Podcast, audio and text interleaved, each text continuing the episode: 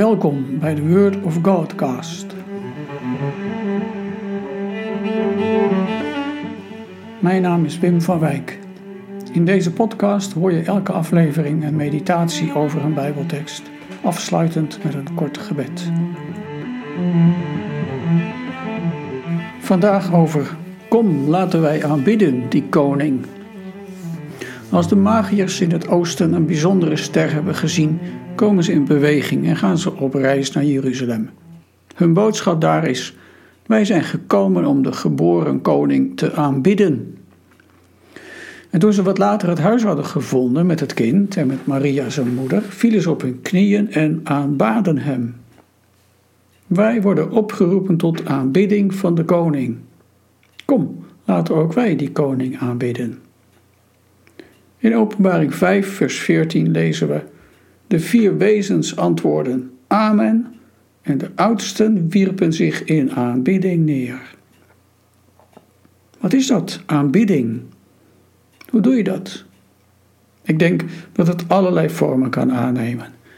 Je denkt misschien aan een grote menigte christenen die met handen opgeheven naar de hemel vol overgave lofliederen zingen. Maar je kunt net zo goed denken aan het plechtige Kyrie-gebed in de kerk, waarmee we zeggen: Heer, ontferm u. En het is een plechtstatige lofzang als eerbetoon, of ook een isoritmisch gezongen psalm. Aanbidding kan allerlei vormen aannemen.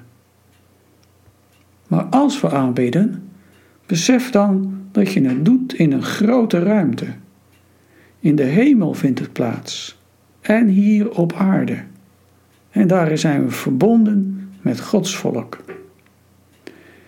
In Openbaring 5 is het grote vraag wie het waard is om de boekrol van Gods geschiedenis open te doen door de zegels te verbreken.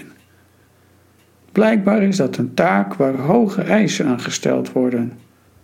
Want het blijkt dat niemand die taak aan kan, dat niemand het waard is. En dat zou betekenen de geschiedenis zou stokken. En de eeuwenoude controverse tussen God en zijn tegenstander, de Satan, zou tot een eeuwigheid niet opgelost worden. De mensheid zou vast blijven zitten in ziekte en zonde, in haat en dood. De volken zouden elkaar blijven bevechten en vrede zou een onbereikbaar ideaal zijn. Maar dan valt het volle licht op een lam en dat lam was geslacht.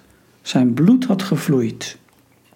Maar het stond weer vier rechtop, midden voor de troon, te midden van vier levende wezens en 24 oudsten. Even kort gezegd, zij vertegenwoordigen heel Gods schepping en heel Gods volk. En dat lam krijgt de boekrol overhandigd. En als dat gebeurt, dan klinkt er een nieuw lied. U bent het waard om de boekrol te ontvangen want u bent geslacht en met uw bloed hebt u voor God mensen gekocht uit alle landen en volken. En dat machtige loflied wordt beaamd door een geweldig groot engelenkoor. Het lam dat geslacht is, komt alle macht, rijkdom en wijsheid toe, en alle kracht, eer, lof en dank. De aanbidding van hemel en aarde, van al Gods schepselen, van al Gods heiligen, van al Gods engelen, richt zich op Jezus Christus. Door zijn lijden en sterven is Hij de enige die Gods geschiedenis kan uitrollen naar het einde. Door zijn vernedering heeft God hem de hoogste positie gegeven in hemel en op aarde. En daarom komt alle lof en aanbidding Hem toe. Niet alleen maar in de hemel, maar ook op aarde. Niet alleen maar in de zondagse kerkdienst of op een preesavond, maar 24 uur per dag. Continu, permanent. Hoe je dat doet, gelukkig hoef je dat niet in je eentje te doen. Want daarom is de aarde rond. Zo staat het zo mooi in een gezang van Jacqueline van der Waals.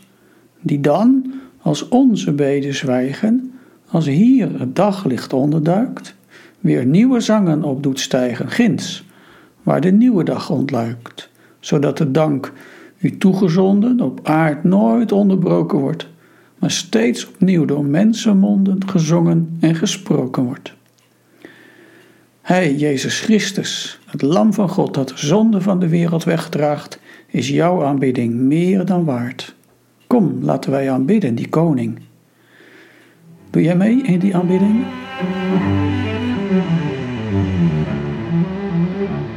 Wij bidden. Jezus Christus, u aanbidden we.